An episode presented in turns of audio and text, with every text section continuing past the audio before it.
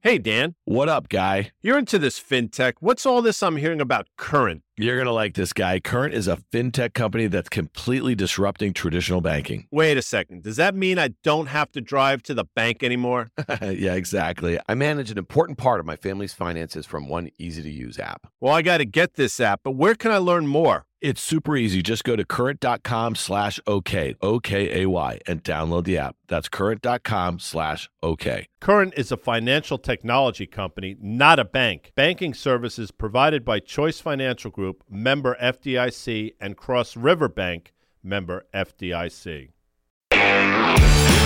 Welcome to OK Computer. I'm Dan Nathan. I am joined, as always, by Deirdre Bosa. She is the host of CNBC's Tech Check. Debo, welcome back. Hello, Dan. As always, an honor and a privilege. Love being here. We have so much to cover here today. We're going to talk about lots of goings on in the chip space, and NVIDIA's report after the close on Wednesday is really going to be the main event. But we have a continuation in this sort of tit for tat between the US and with China with chip production and who can sell to who. And we also have this headline I thought was really interesting out of Apple and Broadcom talking about moving some 5G chip production here to the US. So, all welcome sort of stuff. But stick around after after Debo and I cover a whole heck of a lot. We have my very good friend Dan Teran. He's the co-founder and managing partner at Gutter Capital. That's a VC firm here in NYC. And he also brought with him two really interesting guys, two CEO and founders of companies that are working at the intersection of this energy transition in the home. One of them is Max Veggeberg. He is the CEO at Tetra Home Services and Eric Owski, the CEO of Treehouse. And two really, really interesting topics. Debo, you're going to really find this interesting. Eric's company is really trying to make mm. accessible home charging for EVs, and they're really working at the point of sale to kind of just kind of speed up the transition here and work on some of the incentives that are worked into the IRA that was put in place last year. And then Max's firm is really focused on the energy transition as it relates to HVAC systems and the like. So I learned a whole heck of a lot. So stick around for that conversation. All right. Deirdre, let's hit this Apple Broadcom announcement, multi billion dollar deal for chips to be made here in the US. That's a 5G radio frequency components. When you think about this, Avago, Broadcom, whatever you want to call them here, 20% of their sales come from Apple here. When you see a headline like this, you really have to start to take seriously this kind of reshoring of a lot of manufacturing. We know it's not just the issue of supply chains and then also the kind of geopolitical tensions that exist here, but it's also just a matter of kind of national security. And that's something that I think we've learned over the last couple of years, something that started out with a black swan event that was the pandemic. But then when you see the heightening of the rhetoric between us and China, it really does become an issue of national security. Yeah, chip security has become one of the central themes of the last few years. First, the shortage, and then with all the geopolitical tensions. What was interesting about this, Dan, Apple announcing it, right? You don't typically hear it that way. You typically hear about a company being so honored to work with Apple, get 20% of its sales through Apple. So the fact that Apple announces is kind of interesting, especially, you know, as it works on its own chip and with the M series. Of course, you have to imagine that Apple is still working on something similar, but it's announcing a multi-billion dollar deal. So great for Hock Tan at Broadcom. I think it was Tim Cook announced this initiative back in 2021 that they were going to invest 400 billion dollars in the U.S. economy, and they laid out a bunch of different ways in which to do that. And you know, it's interesting because Tim Cook is obviously was the architect of just this creation of this supply chain mechanism through China that really, you know, like saw this company go from, you know, I, I mean, when when Tim Cook took over, when you think about the revenue base and where they were as far as market share and the smartphone market. I mean, it just exploded in, you know, 10 plus years um, since Steve Jobs passing. And so when you think about the deep ties that he has um, to that region, you know, the further they kind of get away from some of those earlier commitments. And, you know, Tim Cook was just in India. And then obviously, you know, the hundreds of billions of dollars they said they're going to invest here in the US. I wonder, do the Chinese become less focused on this relationship and all of the kind of really friendly agreements that I think China has, you know, benefited from, you know, in this age of kind of Tim Cook over the last 10 years? Apple and Tim Cook were able to achieve what very few tech CEOs and CEOs at large have been able to do in China, right? Which is not only sort of capture the consumer there with the iPhone, but place the supply chain there, which has opened them up to a fair amount of risk as well, right? That we've seen kind of come to the forefront over the last few years. And, you know, whenever I have an Apple analyst on Tech Check, on CNBC, one of my questions I always want to hit is how are you pricing in that China risk? And, you know, we know Tim Cook thinks a lot about that. So how is he transitioning? We know he's diversifying away because he doesn't really have much of a choice right we've been talking about it so often is is that we see that with micron and with others too the consequences but as much as Apple is beholden to China, right? We've talked about this before, Dan. China is so beholden to Apple in terms of the employment picture. So you got to think how is China diversifying on its side as well as we read these headlines about Apple going into India, more manufacturing in the US. We opened the week here with uh, the Chinese. You know, they were uh, had Micron under a, a, security review, and they announced to a, a bunch of like, uh, you know, key national security OEMs in China that they could not buy certain chips from Micron. It's interesting, you know, they targeted one of our companies that has just a little more than 10% of their revenue exposure in China. And when you think of Qualcomm has two thirds of their revenue exposure, Broadcom has nearly 40% or so. And when you think about that, it's like, what was your take on that? Was that just like a minor shot across the bow here? A company like Broadcom, if you just look at the stock, it's making new 52 week highs today. It's just broken out. I mean, these are basically all time highs. This stock has gone from $600 at its lows just a few weeks ago to nearly $700. And so it seems like investors, there's a little bit of a sigh of relief that the Chinese don't have their sights set on Broadcom right now. But the more headlines that you see like this, where a huge, you know, like like customer like Apple that's relied on China for all the manufacturing and for the creation of these kind of extensive supply chains, you have to think again. I'm going back to the same question here: is that the Chinese feel less of a commitment from a company like Apple and puts them more in their radar? Yeah, so there's this term in Chinese called guanxi, and it basically means to give face. And so, you know, it's it's also you scratch my back, I'll scratch yours, but also you take something away from me, I have to show face. You know, maybe that's a little bit of what China's trying to do here. It can't smack down a company the size of Apple. It's still too dependent. But a company like Micron and some of the smaller ones where it's not essential, maybe China does something to restrict them to gain a little bit of that guanxi or that face, right? It can do it around the edges. We all kind of know that it's not substantial, right? They can't do it to an Nvidia or Broadcom. So maybe it's China's way of saving face until it can do more. And I think that's key because we don't see everything that Beijing is doing. We don't see how it's preparing for Apple to diversify further away from that one China strategy. So this is only on the surface, but we know that China doesn't have a chip industry in terms of manufacturing or design in the same way that Taiwan or South Korea or even America does. It's interesting because it's made that a strategic priority. Xi Jinping, the president, has made that, poured billions and billions of dollars into manufacturing higher end chips, and they haven't been able to deliver in a substantial way so far. And I don't know. It's, it's hard to know if and when they will but it's it's essential, right? As we talk about these new industries. No doubt about it. And it's interesting, and, and, and we're going to switch gears a little bit to Nvidia. Like I said before, it reports Wednesday after the close. And when I look at a company like Broadcom, though, it's really fascinating to me that you know it has a very similar revenue base. They actually have more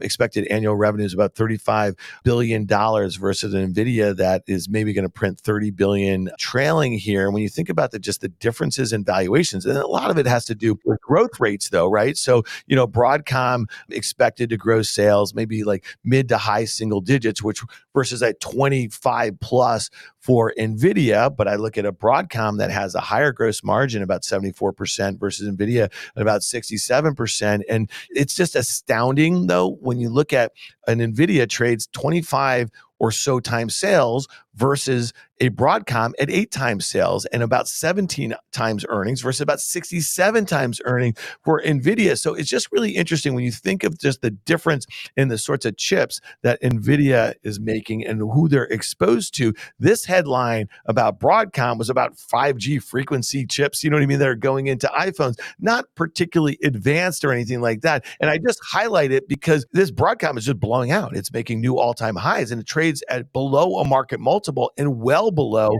one of the largest chip makers in the space. Two letters for you, Dan. AI, right? That's all you need to know about the the premium that NVIDIA is able to fetch.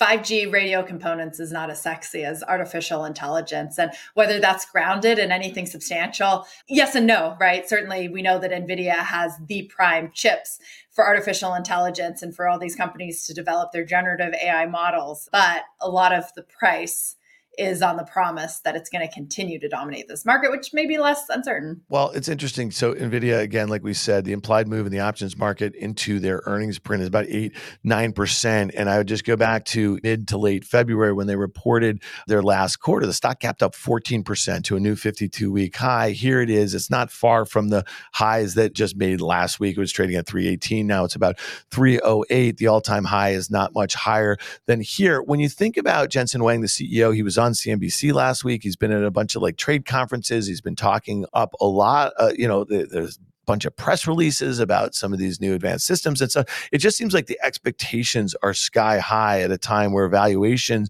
couldn't be just kind of more white hot here. And I'm just hard pressed to think about like what sort of quarter they will need to put up and what sort of guidance they will need to give to keep this kind of train rolling. It's a three quarters of a trillion dollar market cap. And again, trading about 26, 27 times sales. I mean, like, I, I, you know, in some ways, like that would be high on a PE basis, but as a multiple to sales, that just seems kind of nuts here.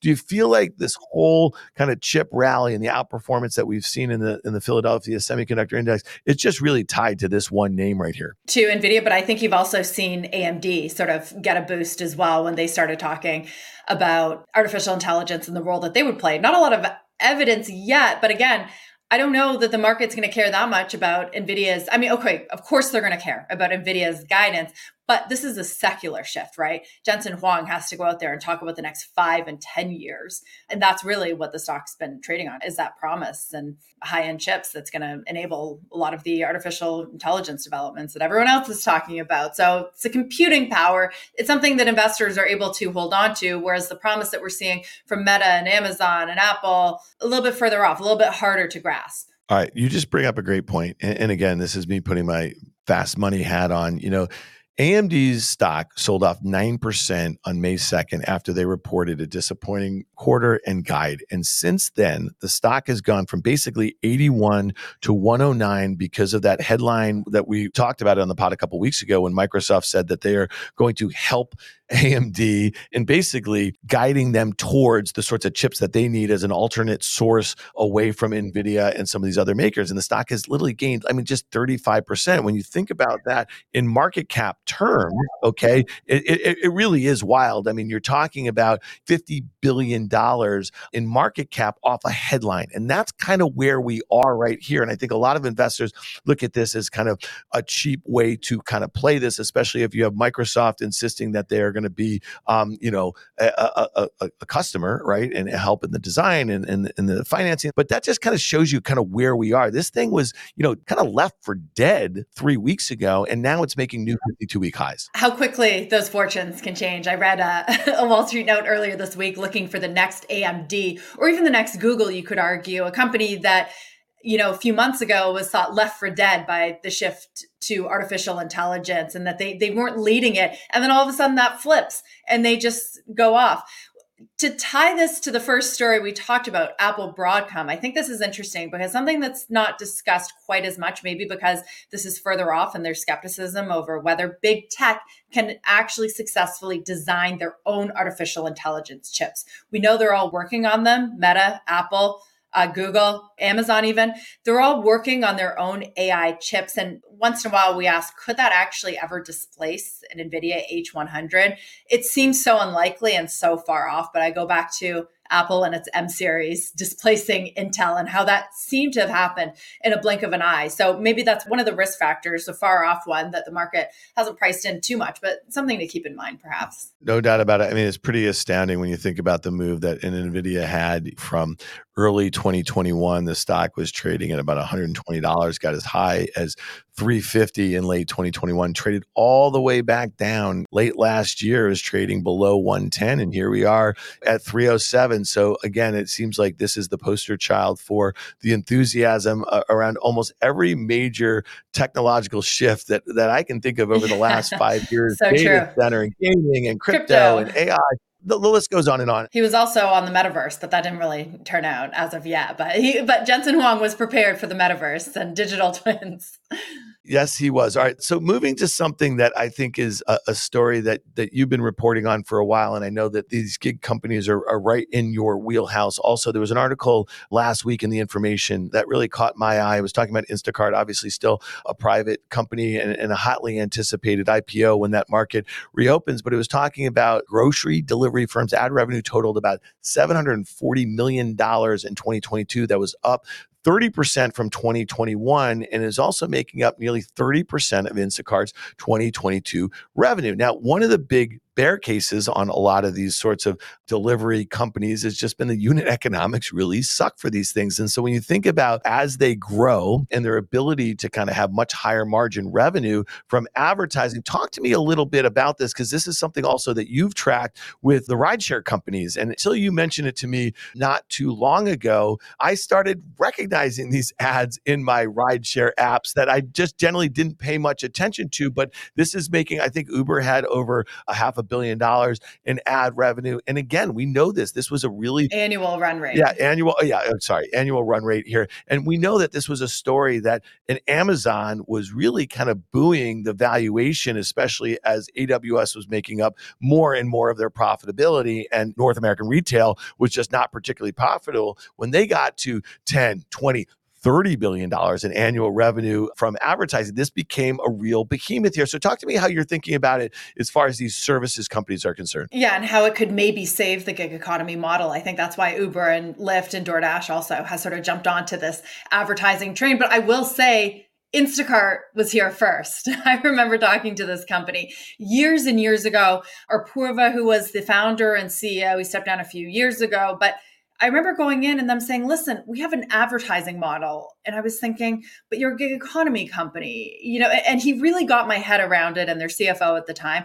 They also had an enterprise business where they would build a website and do all the back end for a lot of the grocery companies that just didn't have the technology, didn't know how to use technology to do that. And of course, that was at a time when not as many people were getting online grocery delivery. But Instacart has been well positioned here, and they've had their eye on advertising for so much longer than any of the other gig companies.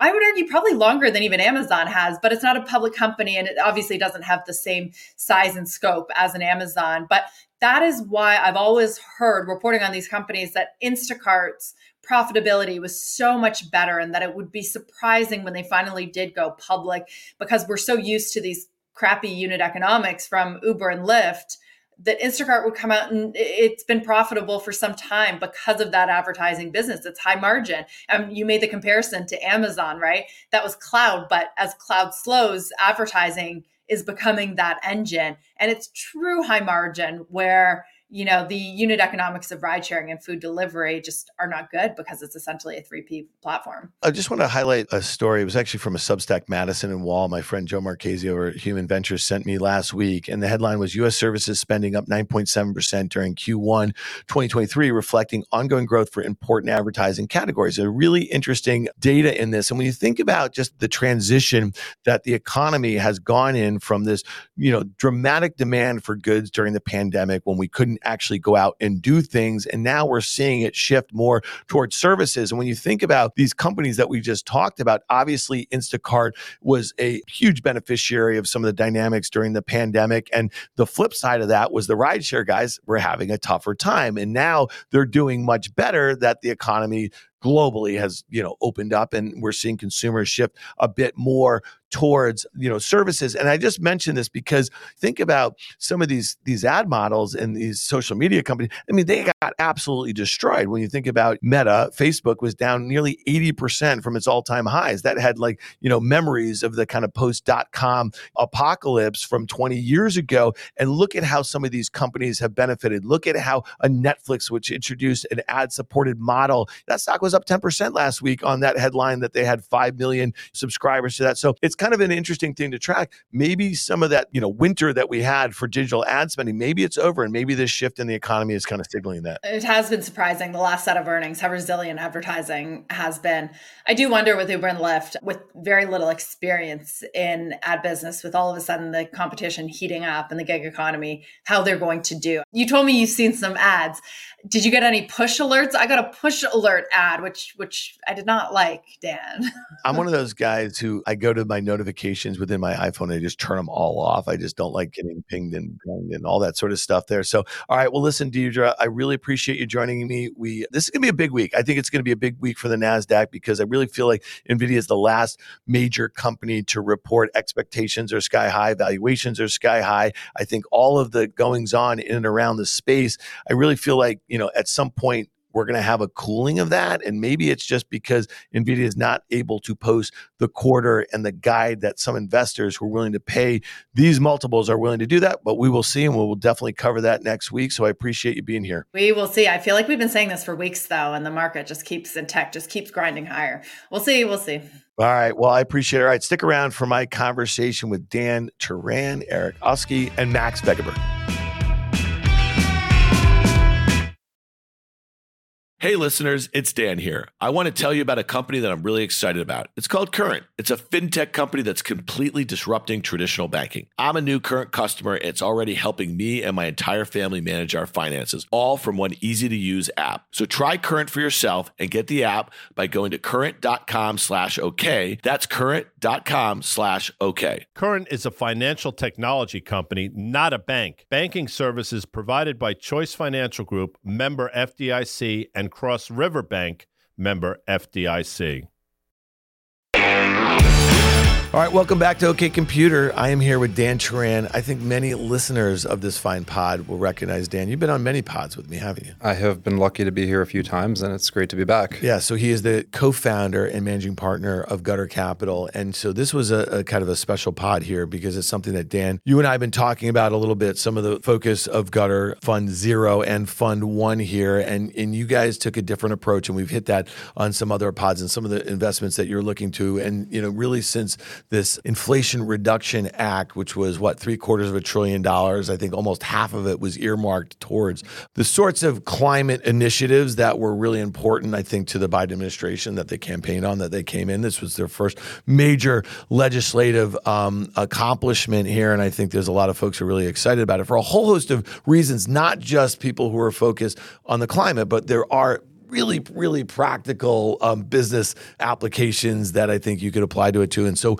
we have two of your founders, um, portfolio companies of Gutter here. And so Eric Owski, he is the CEO and founder of Treehouse, and Max Veggeberg, uh, CEO uh, of Tetra Home Services. Guys, welcome here. Did I just murder your last name? No, no, that was pretty good. Okay. That was pretty good. All right, all right. I just want to be really clear here because I saw it in writing for a while, and I was trying to think in my head a little bit.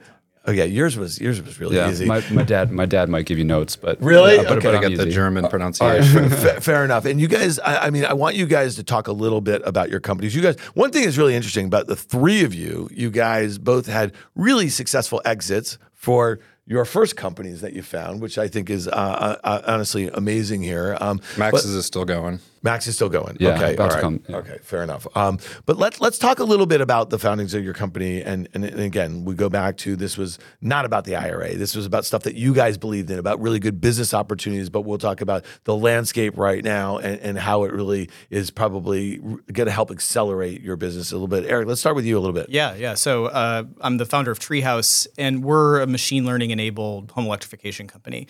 We were pre IRA, so we saw an enormous opportunity in home electrification. You know, 150 billion dollar addressable market over the next 10 years. And what we saw was a lot of challenges to scale, a lot of challenges with the small things. How do you price and scope a job without visiting the home? Um, how do you automate a lot of the elements of permitting? We think those are really critical to scale. They're also really critical for one particular market, which is EV charging. Right now, EV charging is sort of treated as a separate transaction from the purchase of the vehicle, but home charging is essential, and we're trying to make it very easy for homeowners to get home charging installed. All right, take a step back because you said uh, two letters that seem to captivate the markets, both public and private, right now. So AI enabled, like so. So well, I said to- machine learning. I Oh, said you did. Oh, see, I just when when I hear machine learning, deep anything, it's just AI to me. We're So- not. I'm not going to say generative AI. Yeah, no, yeah, you're not- you're yeah. not there yet. Yeah, but Uh, it is a model that learns, and uh, and it helps us price jobs, uh, price installation jobs at homes without visiting the home. Danny, he's been talking about HVAC for a while to me. This is like a theme that, that you really wanted to focus on a little bit. Why was that something important to Gutter? This is going back again before all the incentives. And we want to talk about the incentives because I think a lot of people here who are listening to the pod, these are not top of mind sorts of things. Home charging for EVs, definitely so. I think less so when it comes to electrifying the home. Yeah. So I think like, and Max can speak to this, you know, probably in more detail than me. But when James and I started looking at electrification overall, if you look at American households, I think it's something like 12 or 13 percent of carbon emissions come from heating and cooling. And if we want to take a big swing at reducing climate change at the household level, it's pretty clear that the HVAC system has to be at the top of the list. Mm-hmm. And in addition to that, the heat pump has been used in other countries for decades and it's quite effective and it was starting to get traction in the US. It's already quite popular actually in the South. And so we saw this opportunity to accelerate adoption of heat pumps in the US. Obviously, the Biden administration saw the same opportunity. And then the other thing I would add is in addition to retrofitting existing households with HVAC with new systems, part of the reality of climate change is there's going to be millions of American homes that need HVAC systems for the first time. And why not get started with heat pumps? And so when we met Max, based on his experience uh, with his prior company, uh, we were really excited to, to roll up our sleeves and dig in with. Yeah. So Max, how did like how did this come to, on your radar? Because you've been in this for it seems like almost a decade now. My first startup was really focused on helping utilities achieve their energy efficiency goals. So, you know, we utilities would say, "Hey, we want more solar, we want more energy efficiency, we want, you know, more high efficiency heating and cooling." So we'd create a relationship with them and then help them, you know, build up teams in those markets, focus on those areas. And so, you know, I just sort of pulled on this thread of like utilities investing in incentives to help drive the adoption of these technologies really just right out of college. And so grew that company, which is really more of a utility services company, to like five or 600 or so people without kind of intending to, just sort of pulling on the thread of utility services. I realized exactly how uh, dysfunctional the, uh, the heating and cooling market is. So let's talk a little bit about the lead up. I, mean, some of these incentives, you know, they were much higher. You know, before the Biden administration actually were able to kind of get the Senate and, and the House to, to to to sign this bill here, and so, but even at three hundred and seventy billion dollars, you know, I mean, this is like the biggest thing that's that basically happened clearly in the U.S. I know that there's some other very big initiatives around the globe here. Like, what did this mean for you guys as far as the way you thought about the sort of acceleration of your businesses, Eric? I'm just curious because this is like a great first start, and but it's not something that's like settled in a way. When you think about this debt ceiling debate that's going on right now, like some of the things that the Republicans want to do is they want to roll back some of these climate initiatives, and when you think about it, and it's like tons of red states are going to benefit dramatically from this bill here. And it just seems like, are we at a point, and I'm not asking you to opine that this is more me, have, have Republicans convinced their constituents to vote against their best interests, like in a way that it just doesn't make any sense anymore? And I'm just curious because it seems to be like not exactly a bipartisan sort of thing right now. Well, I think to your point, it's it's going to benefit a lot of red states. Dan already alluded to this. Heat pump adoption is highest in the South in, in temperate climates. For EVs specifically, the IRA does a lot, and I, I think my perspective would be we could have done more with the IRA. I think it the the size of the challenge is enormous, and you know we think more public investment is useful. But with EVs specifically, the credit for EVs that you know is going to roll out over the next few years, we think it is going to dramatically change the consumer market for vehicles. The investment in fast charging, you know, uh, all over the country is going to really, I think, change the equation for consumers as they think about. Can I buy an EV? Can I road trip with it? Can I have an EV as a first car? Can I have an EV as a second car? Over the next 10 years, we think it's going to accelerate adoption and, and make it viable to have two EVs, even for longer commutes and road trips and things like that.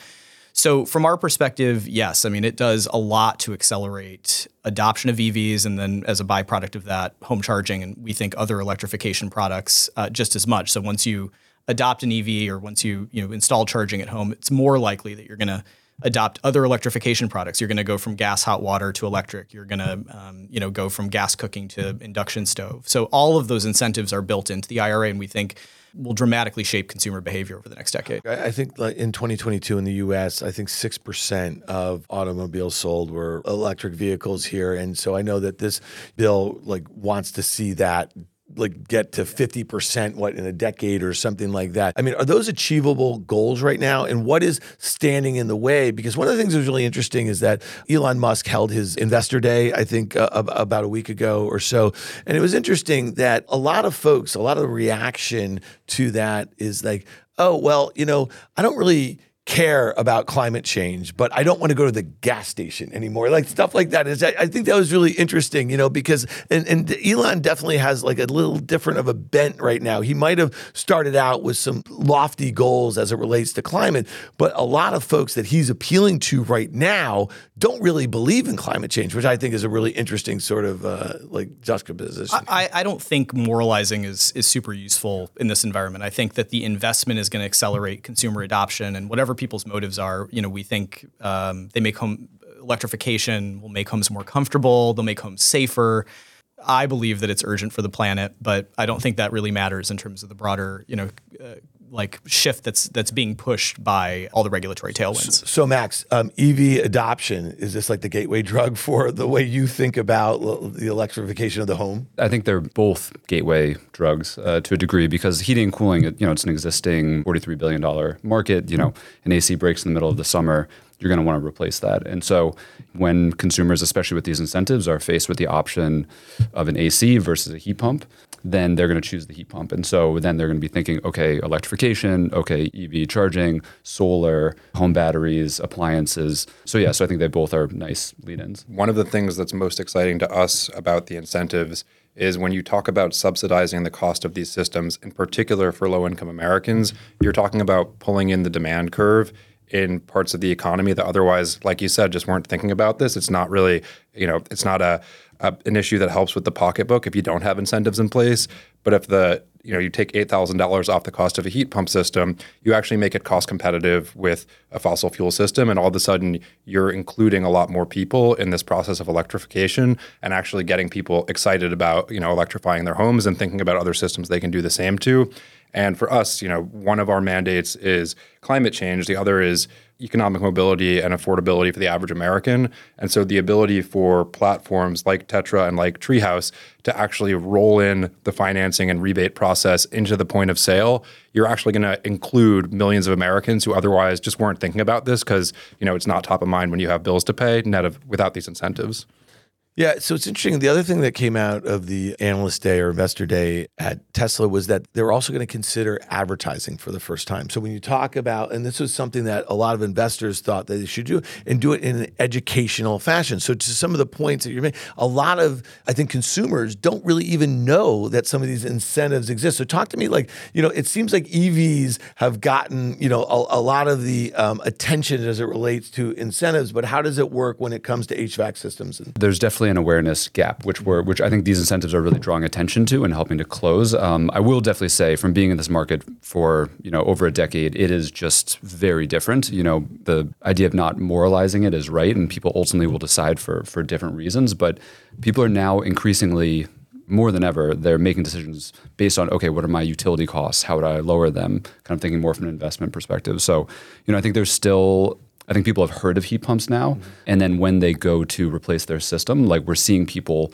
ask for the different options, which is great. So let's talk about these incentives. So again, if people are unaware of them, you guys bring them to the fore at the point of sale. That has to be like a bit of a game changer here. And I'm sure you guys have some data where you just see like the acceleration of, of if people can look at X's and O's, right? And you can kind of model it out. Talk to us a little bit about that because I know that when you think about charging and supercharging when it comes to like uh, EVs, these are concerns that people have. They have range anxiety, this or whatever. But the whole idea when you start comparing about how much you would spend in gas versus what it would cost to install this at home. Like, talk to me a little bit about that because I, I have to assume that that's going to be a, just an accelerant for adoption in, in some of these products. What the IRA does is it lowers the cost of ownership, you know, like for like EV to combustion car by somewhere between $3,500 and $9,000, you know, over the lifetime of the vehicle. So we think that that is the first incentive. And then on top of that, there are stackable incentives. You know, there are utilities are offering incentives to install EV charging. States and some municipalities are doing it. So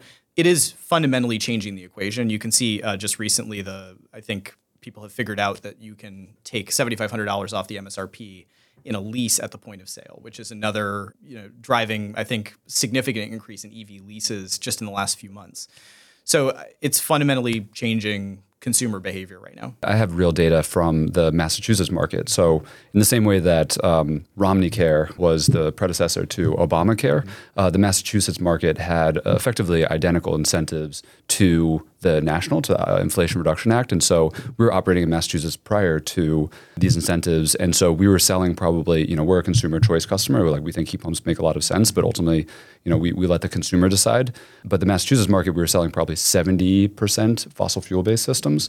And then the incentives kicked in, and now we're above 90% heat pumps. Um, so, I mean, the transformation in the market is uh, remarkable. And I think that is like exactly the point of incentives is the consumer shouldn't have to care about these issues. We elect a government, they allocate a federal budget, and they're setting national priorities so that by the time you show up on the site and you're choosing to install an HVAC system or you're choosing to purchase a car, like the thinking has been done for you. It simply is the cheapest option, and that's that's the whole reason we have these incentives. And there's good data to suggest they're going to be effective. You know, the incentives um, in the solar market caused an explosion in demand, causes price to drop sustainably, and I think we'll see the same thing across these categories. Uh, Danny, how, how, do you and James think about this as like an investment like thesis going forward? Did the IRA like kind of just? I, I know these were topics that you already really focused on and invested in, but like, what did it do for you? Did it crystallize anything? Was there anything specific about where some of these rebates, incentives were earmarked towards that kind of led you? guys into another direction that, that you weren't thinking about prior to that? Well, I think it's obviously caused a lot more interest in, in investment in the area. James and I are, are, you know, kind of broadly generalist investors, and we start from a fundamental belief that the greatest companies being built today will be built in response to the greatest challenges facing the United States and the world. And I think, you know, in the case of the IRA, things broke our way a little bit. But I think if you're consistently making these directional bets, those things tend to break your way. We're not always going to be right. But in the case of the IRA, it fell in our lap a little bit. And I think, you know, certainly there's a lot more demand for investments here. I don't think that we would have had the opportunity to uh, invest, invest at the prices we did with the caliber of founders we did uh, after the IRA. You know, we, we invested in both these companies pre-seed. They both had different names and were doing slightly different things at the time, but we bet on founders and we we bet on a direction. And now, you know, I would say with the IRA in place, for example, the point of sale financing of rebates becomes a really important competitive advantage. That probably wasn't as much the case when you're talking about just a, a market based business. But I think it's important to note we weren't you know betting that the IRA would happen. These would have been businesses regardless. We think now there's just like this generational pulling in of the demand curve, and we're excited to be at the table. Eric, you're in Detroit. You know, it's interesting. Before we turn the mics on here, you know, we were talking a little bit. It's interesting. Like like 50% of every EV that was sold in the U.S. last year was not made in Detroit. Okay, it was made by Tesla. And and so when you think about some of the initiatives at Ford and GM, I mean, they're basically staking, and they've been, you know, I think Tesla's success has helped move them along a little bit. I'm sure like all these incentives also do their entrance into, you know, Ford's F-150 Lightning is just out of the gates, a, a home run. You know, it was also the best selling car or truck in America before that.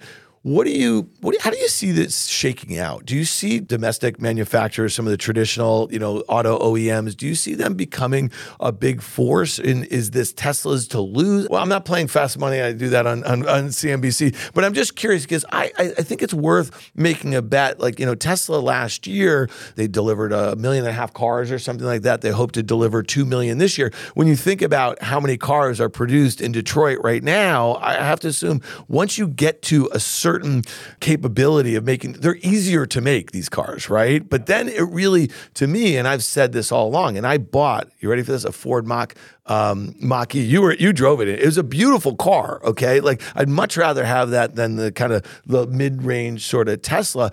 But the killer app for Tesla is the supercharging stations. Talk to me a little bit about that. Like, what are people who have not yet decided on an EV yet? Like, what do you think the choices are going to look like two years from now? I think that the traditional manufacturers are going to make massive inroads in the next few years. I think all the data suggests that they have made what what you see in terms of production volume now does not reflect the massive bets that they've been making over a period of a decade to prepare for this. So you're going to see dramatic increases in scale. They were slightly slowed by the supply chain crisis of the last year, but you're going to see I think, intense competition in the EV space from all of the American manufacturers, European manufacturers, Asian manufacturers. And I think we've seen all of them produce great cars. The Mach E is a, is a phenomenal car. The Ford F 150 can power your home, it has a, a, home integration system that allows you to leverage your battery as backup power. So it's like basically a Tesla Powerwall. Yep. Yeah. And that'll, I think that speaks also, I think, to the next wave of, of home electrification, which is leveraging your, your vehicle as backup for your home. So there are going to be lots and lots of reasons why the American manufacturers are really well positioned to compete with Tesla, with kind of the upstarts like Tesla and Rivian.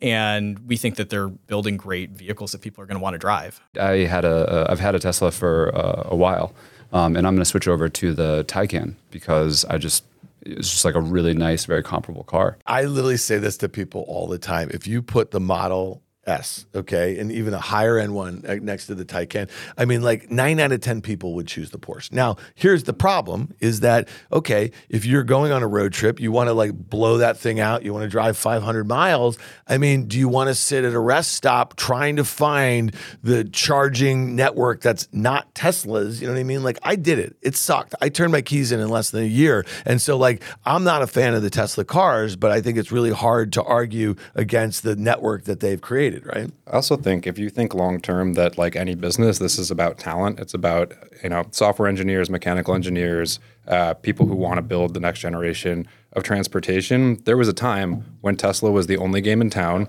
The stock price was low, and you got to work at this great mission driven company that was going to change the world. Fast forward to today, the stock price makes no sense. And you've got a CEO who is like daily demonstrating that he doesn't share your values in most cases. And contrast that to having the opportunity to go transform a great American car company. Like I think that's like the real threat to Tesla today. Well, it's interesting. So to, to your point, it's got, you know, half a trillion dollar market cap. Okay. So like at one point it had 90% of the global publicly listed market cap, okay? And they had, you know, 1 or 2% of global auto sales. It was all the promise and these are all things that you guys are building companies around conceptually, right? And so when I think about though what the domestic auto players are trying to do, they we know they're losing billions of dollars, right? Kind of getting to a point where they can create the sort of scale. They have to reorient their entire, you know, manufacturing bases and and all that sort of stuff. And so but it was interesting in that last quarter in Q1 where you to, to your point point, Eric, about the price war. I mean, without the incentives that Tesla receives for, for, for the credits, they would have had negative free cash flow. Okay. So, like the price war caused GM and Ford and all these other guys to lose a lot of money, billions of dollars.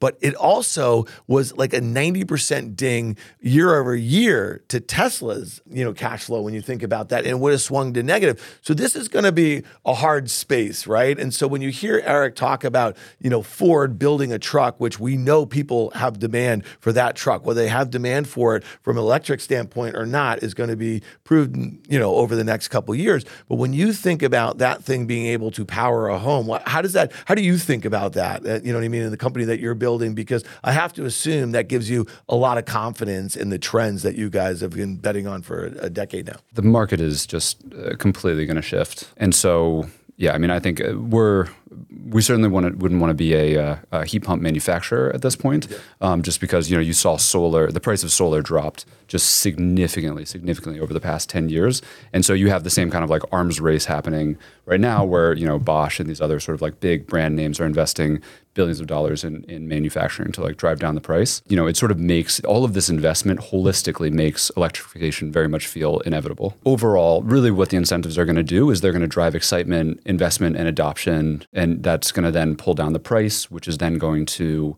make heat pumps more and more affordable, and actually even surpass like the traditional fossil fuel systems, which are going to be you know essentially put out to pasture. And that's really the goal of government incentives, right? It's not to be a forever incentive. The goal is you know stimulate the market until it becomes you know until it can stand on its own. Yeah, one of the things I mean you've hit on this twice now. I mean, there's competition in in heat pump manufacturing. There's competition in auto manufacturing. I think one of the things that's unique about where we're playing is that the 150 billion dollar addressable market, a lot of that is in services. And what we're fundamentally trying to do is automate a lot of the services where I think there are significant bottlenecks. We haven't talked about this yet, but there is a labor shortage. Almost all of these jobs are going to be installed by electricians, or electricians are going to be heavily involved in pretty much every category that we've talked about. And we think it's important to eliminate a lot of the obstacles that exist in this industry, eliminate unnecessary site visits, eliminate some of the the hurdles with permitting. And so we believe in this business the competition there will be good for us. Ultimately, services are, are going to drive this thing forward, and the ability to deliver those services efficiently is going to be a huge part of it's it. It's funny. So you mentioned permitting a couple times, and again, I'm going to go back to this um, debt ceiling debate. This seems like a bipartisan issue. Like as we're trying to figure out, you know, how do we kind of raise this debt limit without giving away the, the, the Biden administration, without negotiating too much? Because again, this debt limit has been raised dozens of times and and often very cleanly. You know what I mean? But it seems like because the Republicans have such a small majority in the House, and McCarthy doesn't have a strong hold on his caucus. One person in his caucus could could have a no confidence vote, and he could be out. So when you think about things that they could agree on, that probably permitting. So talk to me a little bit about well, there's this because yeah, yeah. It, no, but it's it's an odd one, right? Well, it's a big one. Yeah, it is a big one. So but it was part of the IRA, right, where they said it, they basically permitting reform is yeah. important. Yeah, permitting reform, especially to greenlight major green infrastructure projects, critically important. Obviously, you know, would have concerns about greenlighting a lot of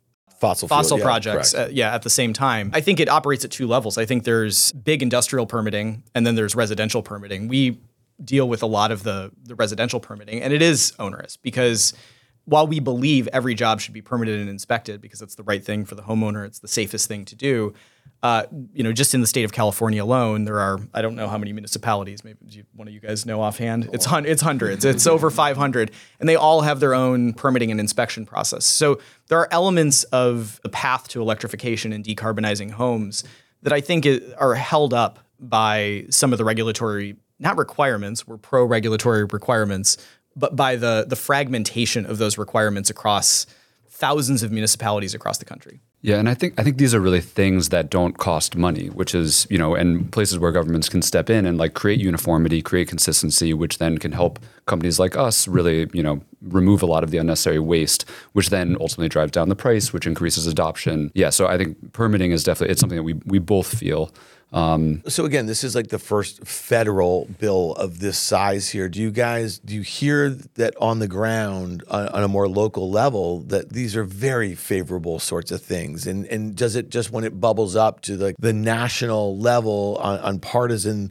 lines that this becomes because to me this seems sort of obvious in a way. This is really investments in America. It's modernizing the grid here and and, and making us more competitive globally for our goods and services services, that sort of thing. Yeah, so I think a couple points I want to note here. So first, the headline number in the IRA, 370 billion for clean energy. That's actually a little bit of a fiction. I mean, there are a number of the credits in the IRA that are uncapped. So we actually won't know the total value of the IRA for another decade. So if consumer demand increases for you know EVs or for some other electrification products, the amount of the, the total credits will go up. We are still waiting on states to clarify a lot of the rules around how their state departments of energy are going to interpret some of the IRA provisions at the local level. So later half of 2023 we would expect some clarity. And yeah, I think we do see blue states moving faster than red states at this point to take federal money and and to clarify some of the requirements, for example, for homeowners, multi-family property owners, contractors. All of those things are really important and they will play out at the local level, but I think we'll learn more by, you know, Q3, Q4 this year. Yeah, and I mean it's the the states in the South. I, I think we had alluded to this or, or, talked about this in the past. Like they're really the ones that have the highest adoption of these types of technologies, like heat pumps. Florida, South Carolina, some of the biggest states for heat pump adoption. And you know, I think the concern is that it's that this is going to be made a blue state, red state, and then it's just going to actually disproportionately impact uh, red states. I think even beyond the IRA, one of the things the Biden administration has done well, and you see this with the CHIPS Act, is a lot of the investment. It is like they are making a real effort to use these landmark pieces of legislation to bring people together and to make sure that incentives are benefiting people, whether they're red or blue, and that dollars are being invested in communities disproportionately in places that were devastated by offshoring of manufacturing jobs. And so I think like you know whether or not um, you know Republican leadership is willing to acknowledge it, these programs, including the IRA, probably in some ways disproportionately benefit their constituents. And like we've seen this movie before with you know with the Affordable Care Act, there will obviously be a narrative spin to try and tell people that this isn't in their best interest, but people aren't that stupid. And I think eventually, you know, like with Kentucky Cares was like canonical example, it's really hard to consistently tell people that things aren't in their best interest because, you know, the American voter is just not that stupid. Yeah. Do you think though, guys, that there's a difference between we spend a lot of time on these like consumers, so HVAC systems in homes or you know EVs in your garage? Are there areas of this where businesses can really kind of pick up the torch because they see the economic benefit of it, right? And, and like I saw a headline over the weekend that, you know, Exxon is getting into the lithium market because it's a good hedge for like minerals, rare minerals that go into batteries to power electric vehicles or, or, or other appliances. I'm, just curious, like, where can businesses kind of get use their smarts about this and, and thinking about it really from a, a P&L standpoint? Well, I, I think there are enormous incentives, many times orders of magnitude bigger for businesses to decarbonize. There are huge incentives embedded for fast charging in rural areas. So, like, I think up to $100,000 for installing fast chargers in, in rural areas that are going to be kind of critical waypoints when people are taking road trips across the country. So, I think there are billions of dollars available for decarbonizing buildings, helping people, you know, move across the country with electric vehicles. And I think you know you're seeing uh, an enormous shift already in business behavior. We talk to a lot of businesses in the auto retail space. I would say they're acting with urgency to adopt new technologies, meet manufacturer requirements, things like that. So, what does it look like though? Again, I had this experience with an EV, and I loved the car, but I hated the experience all around. I live in New York City. I park my car in a garage. The garage is like, um, you know, most people's rent payment, you know, in America for the month. They had two you know EV chargers. There's there's you know 100 cars in there. At some point, let's say in 6 years from now, you know, will there be a charging station in each parking spot? Like what does that do to the grid? Like when you think about how many cars are on the road in America, you think about just uh, you know when you pull into a gas station on a highway and there's 10 cars back just to get gas, can you imagine if you have to wait 30 minutes for fast charging or whatever. I mean, it feels like there's lots of bottlenecks that that we really haven't thought out yet because I think about it through the lens of my own personal experience and every time I started to have range range anxiety, I look around and I don't see any of the solutions. Even when I saw Tesla, you know, charging stations, you know, with 90% of them full, it just seems like there's going to be lots of problems here. So when you talk about, you know, incentives for like in rural areas, let's focus on the places where, you know, like first, I, I, I get it, where there's going to be like the most likely adoption of them. I'm just curious how you think about that because I can't get my head around it. I can't, in five years, it's going to be an absolute shit show. If, if they, is this a grid question? Let's just say adoption for EVs only goes the way that we all hope it will. Yeah will the infrastructure be able to keep up just as far as just providing the charging capabilities outside of the home and then the grid? I think there are reasons to be optimistic about our infrastructure catching up and being able to meet demand. I think we've made huge progress with renewables. We've made huge progress with battery technology. In the state of California, I mean, we're adding, you know, close to a thousand megawatts a year in battery storage capacity. I, I might be getting that a little bit wrong, but it's it's in that range. The grid is going to become more and more resilient because almost all of the devices that we're talking about are smart, and utilities are going to have ways to manage demand at massive scale. There are a lot of companies that are in making investments in things like virtual power plants, things that are going to help the grid maintain resilience.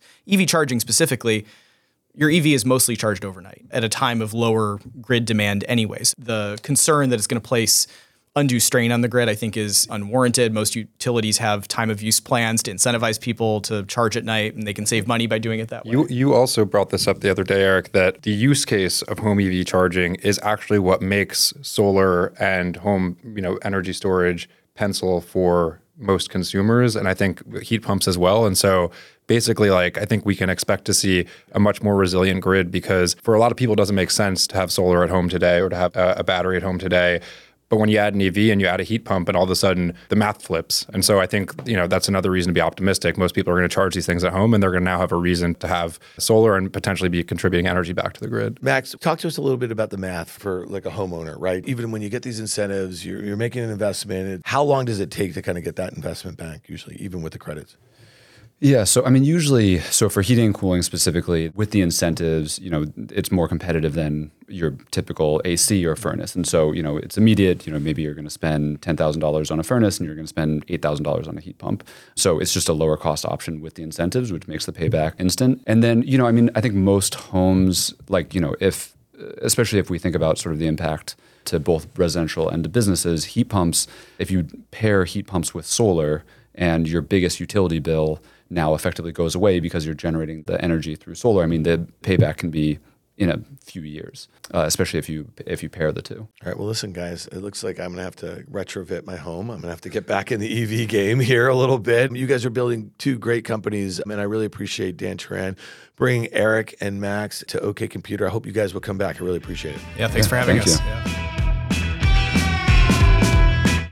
If you like what you heard, make sure to hit follow and leave us a review. It helps other people find the show. We also want to hear from you. Email us at contact at riskreversal.com.